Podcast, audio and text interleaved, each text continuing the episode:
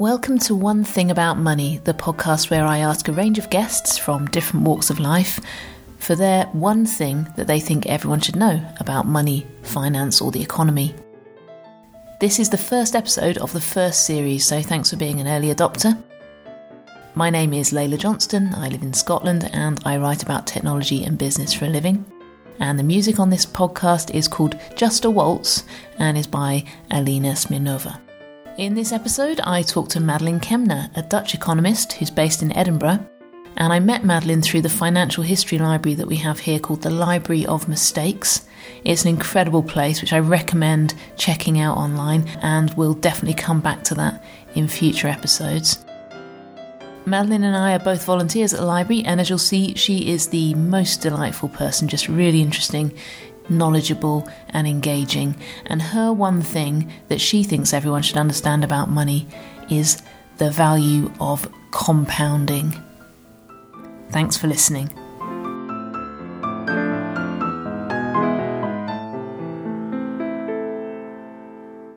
I became interested in investing at a very early age because I had a grandmother who was investing.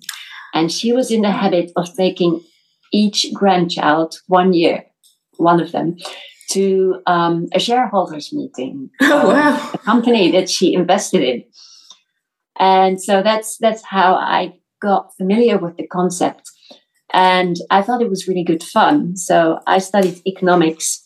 And then went to work as a fund manager for uh, 15 years. I was also an analyst and I worked on what we call the sell side in London as a stockbroker. So I've seen most sides of the business, and I currently work as uh, an economist for a Dutch investment fund called Hoofdbos. That's fascinating then that it was your grandma who got you into it because she's really into investing. Is it, I mean, I don't want to sort of make any kind of national stereotypes really but is there something about your nationality that inclines you to this way of thinking about money or is it are you an anomaly? Are you unusual? That's an interesting question. Um, i never thought about it that way but uh, the first stock exchange in the world nice. was in the netherlands in 1602 and so um, I would say that the Dutch are a pretty frugal and money saving type of, of people. So perhaps there is some truth in that. I never realized it. So I suppose the big thing with investment is that you really have to be able to think about time and um, understand that, you know, things change over time and like sometimes delayed gratification is well, usually it's better than just taking what you've got on the day. Yes, actually, um, the, the thing I'd really like to talk about today is called compounding. But right. before we can talk about that, we indeed have to talk about the time value of money. And that's basically the concept that money today is worth more than money tomorrow or next year. And Edward Chancellor, in his seminal book, The Price of Time, um, calls it the reward for abstinence. Mm. And he gives a very interesting example of um, a psychologist in the 60s, Walter Mischel at Stanford University. And he did the famous marshmallow test. So he had 600 children and he offered them each a marshmallow. But if they would wait 15 minutes, they would get two marshmallows. and about a third of the children opted to wait and have two marshmallows, but three quarters of them just couldn't do that. and I guess that concept is familiar to us as well. If you can get money today and go on this great holiday this summer, you'd much rather do it than go next year. Mm. So you need to be rewarded for waiting. And that's what the time value of money is all about. And that's why we get interest on our bank accounts normally. Um, so, compounding them is the concept of um, reinvesting um, money, whether it's from uh, capital gains or uh, interest or dividends, and generating additional returns on the returns that we have reinvested. And if you're young, the time value of money, in the sense that you have a lot of time, is going to work for you.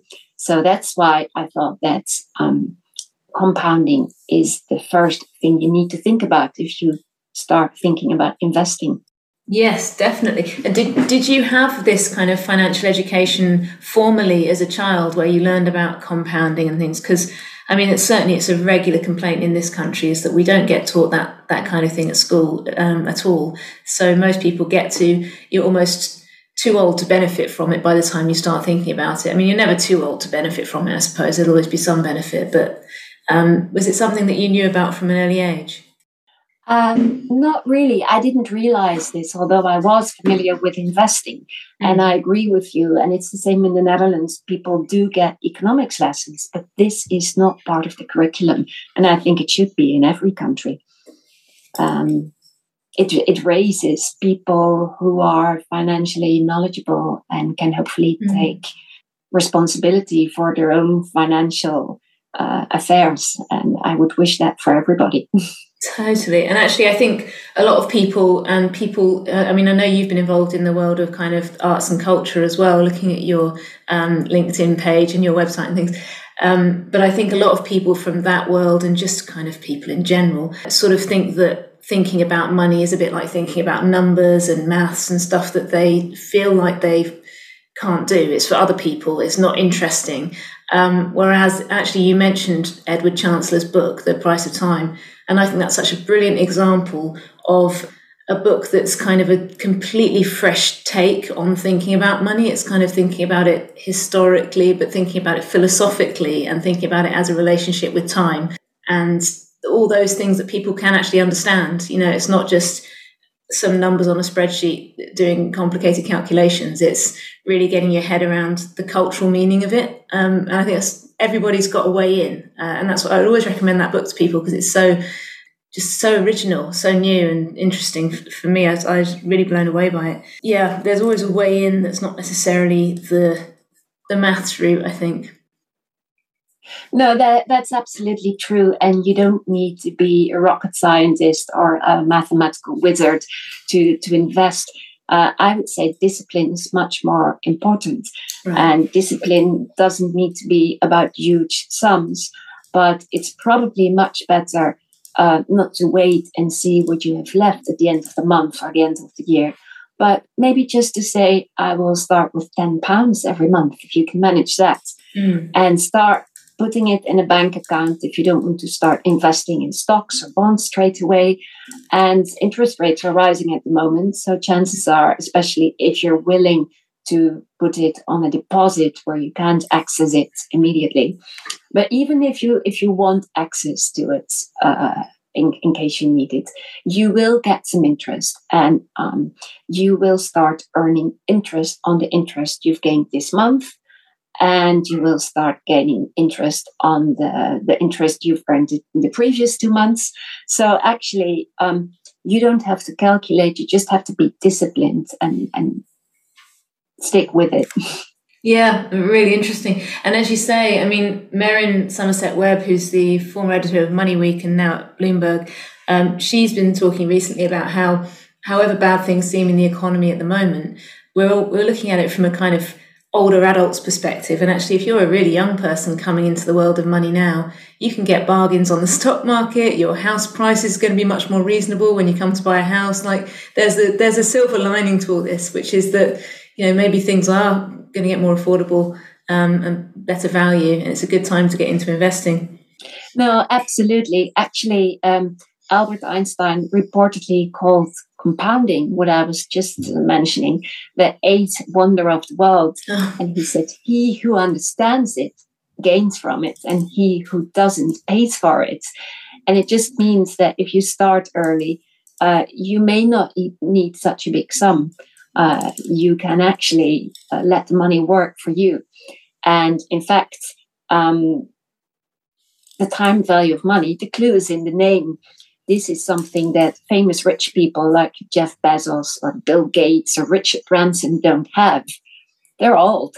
But if mm. you're young, time is on your side and you can let the money work for you. And that's something older people cannot do. It's funny, isn't it? There's definitely an instinct to get things when you think they're valuable. And actually, you should really be thinking in the opposite way a lot of the time, sort of thinking about like um, things like cryptocurrencies, like they, they start to do well when they're already worth too much. People are looking at it going, oh, I should get in on that. That's so expensive. It must be valuable. Uh, and it's quite a bit of mental reprogramming to think, I'll start, you know, I'll start in a small way. I'll start getting into things that aren't worth very much, and some of them will eventually be worth more. Yes, yes, in, indeed, yes. Just to illustrate how uh, investing or saving can work for you. Well, let's take 10,000 and it's invested in the stock market. Now, based on past performance, and I underline that this is past performance, in no way can you necessarily expect that they will be the same in the future? But let's take 10% because that's an easy uh, calculation. So if you take 10%, uh, that 10,000 after uh, one year obviously will be 11,000 in your uh, savings. After two years, because you earn a return on the additional thousand as well, it will be 12,100. And if you continue, it will be 16,105 after five years. Mm. So that's if you haven't invested a penny extra after the initial investment of 10,000. That just shows you the power of compounding. But it can also work against you if you borrow money and you don't pay your interest, but you capitalize it you will have to pay interest on interest. Mm. So if you are ever in a position where you need to take out a loan, do pay your interest because otherwise it will uh, it, it will rise exponentially. It's no longer linear. It's actually an exponential function. Wow. Yeah. So what when would you recommend people start like is there an optimum age you think for getting in, involved in this? as young as possible. yeah. so yeah. if you have children and if you can, you know, if you can only start saving just a few pounds a year, it's worth it because you will get this interest on interest. Mm. And um, I would definitely say that um, if you can take the risk to invest in stocks, that's probably a good idea if you're young because uh, over time the stock market will do well. There may be long periods where it doesn't, and you never know exactly when that's going to be. But if you are very young and you're investing for something uh, that is still far away, you can take that risk. Mm. Once you get older and you get very close to uh, the event that you need money for, whether it's retirement or buying a house, I would not invest investing in the stock market or at least diminish your holdings in stocks significantly and opt for savings. Yeah, right. Okay. Yeah. Yeah, because it's really a long term game, this, isn't it? You have to be in for, what would you say, um, five or 10 years, even probably before you want to take the money out. I mean, it feels yes, like we've had absolutely. a very, I mean, the, the sort of five year period we're in at the moment, I guess starting now or starting, say, three years ago, does feel quite volatile. Um, but I don't know if some some five year chunks are going to be worse than others, aren't they? Sometimes it'll it'll feel good after five years, and sometimes you might want to go, I'll wait another five before I take my money out. I suppose. Yeah. So what what you could do if if you find it difficult, and I guess we all do, to uh, have a um, a good you know idea about when that positive period is going to to start invest regularly. So invest something every month. And you may buy uh, at the top sometimes, but you may also get the thrust and the, the deepest parts of the market. Yeah, yeah. No, that's a really good point. How would you recommend young people sort of enter the world of investing? Do you think it's better to get your children an ISA, or um, would you try and actually experiment actively with giving them, well, maybe giving them some freedom to choose some stocks based on learning a little bit about the market. Um, because it feels quite risky. But then if you're only doing a small amount of investing, might be quite interesting to have a look at the list and go, well, I think uh, I think Tesla's going up you might you might believe that. um, young people might believe that if they think Elon Musk is cool. I mean, maybe this is a question not just for young people, but for anyone investing. How much information is it important to have? Yes, now I, I would definitely say it's very important to know as much as you can before you mm-hmm. start investing. And it's probably a good idea to start investing on paper. Just, you know, do a, a trial run for a oh. year or so. Oh. Um, I did that myself with uh, with some friends actually in my teens. And um, I, I would definitely recommend to be very careful before you enter the market.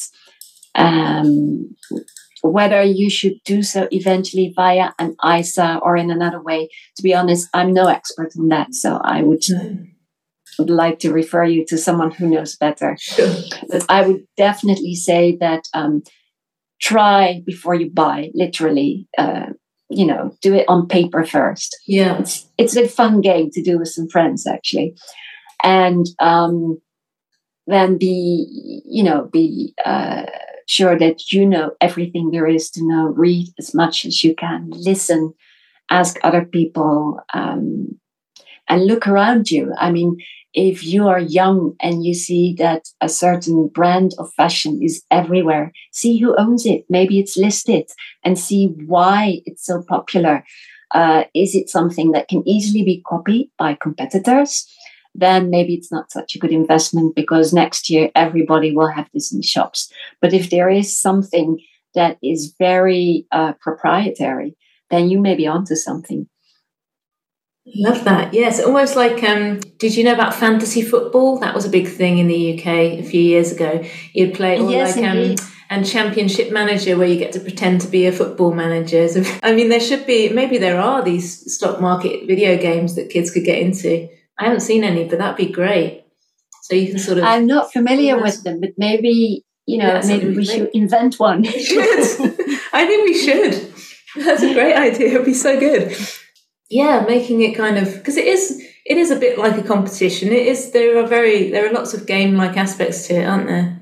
So it sort of um, yes, and and you can you know you can elaborate as much as you want. You can say, well, we're only going to do it, and we we compare returns online or on paper but you can also say we get together once a month and we have a few beers and you know we uh, we make an evening of it and discuss the investments I really like dividend paying stocks. And um, the reason is not only that you get something ideally that you can reinvest in the stock. So there are these um, mechanisms called DRIPs, dividend reinvestment programs. And so you can reinvest your dividends automatically in new shares. But it, it also tells you a little bit about the company because, um, of course, financial accounts are regulated. There are accountants that need to sign off on the numbers, but there are a lot of ways companies can tweak uh, earnings and balance sheets a little bit. It's not fraudulent, but they can di- give different impressions of the truth. But cash, hard cash, you cannot manipulate that, especially not over a longer term. And that's why I like high dividend paying stocks, or at least dividend paying stocks. Uh, I watch the track record. Ideally, I like stocks that have never lowered their dividends and preferably increase it slowly over time. Uh, I would definitely look for a consistent dividend policy. That's really interesting. Thank you. And have you have you got any example? I mean, you don't again, you don't have to share, but are there any maybe any kinds of businesses that would do this more than others, or any any businesses that definitely wouldn't do it? Well, you won't find it so much in uh, tech or mm. biotech. The reason being that a lot of these companies are still investing a lot and um, sometimes are not even making a profit yet. Mm. So you would find it usually more in traditional companies in food and beverage, um, pharma, yeah. but also in um, real estate. Right. So yeah. it's it's actually it's interesting. If you look into it, you will you will find a lot of interesting dividend stocks uh, here in the UK. If you're young and you get this dividend very early on, then you can keep on reinvesting it. And actually, um, I've got a colleague who's written a book about investing for young people, originally for his children and his grandchildren and and it's been translated into English, and it's called "Your Age: A Gold Mine." And he says, "You're sitting on a gold mine. All you have to do is be very patient.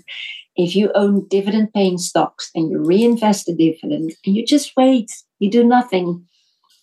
Well, make sure that the company continues to do well and doesn't do any strange things, but don't touch it. Don't panic. Time is on your side. You're sitting on a gold mine. Yes, it's brilliant. You sent me um, a picture or a link, I think, to that, and it looks really good. Right, sorry to interrupt. This is Leila from the future.